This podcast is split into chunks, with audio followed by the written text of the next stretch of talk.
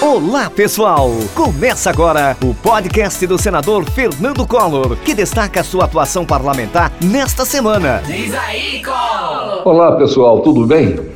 A semana foi marcada pela despedida do meu querido amigo Caíca, ex-prefeito de Porto Calvo. Um dos grandes líderes políticos da região norte, ele travou uma dura batalha contra a Covid. No dia do sepultamento, a população de Porto Calvo foi em peso às ruas para a despedida ao saudoso amigo. A sua irmã, a prefeita Eronita, e aos moradores de Porto Calvo e região envio mais uma vez o meu sentimento de pesar neste momento de dor.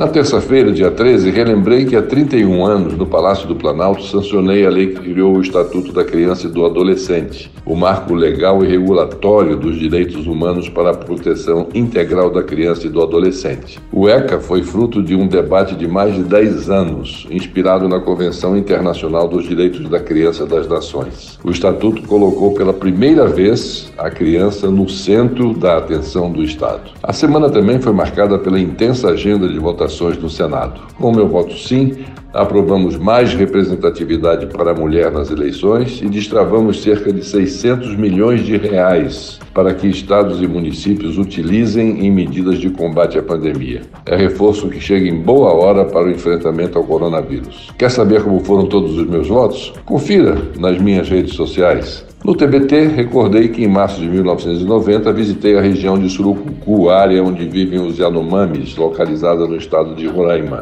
Ao desembarcar no local, conversamos com integrantes do povo originário do Brasil e anunciamos uma política de Estado em defesa da proteção da sua gente e da floresta. O nosso governo inovou, adotou uma agenda de proteção do meio ambiente e desempenhou um papel importante na demarcação das terras indígenas, em especial a dos Yanomamis. Concluo a edição desse podcast reforçando a torcida pela pronta recuperação do nosso presidente Bolsonaro. Obtive notícias de que ele se recupera bem e, caso não haja complicações, a cirurgia está descartada. Seguimos na expectativa de que ele receba alta médica o quanto antes. Vamos à vacina. Acompanhem e não percam as datas da vacinação. É vacina no braço, comida no prato e carteira de trabalho assinada. Um grande abraço.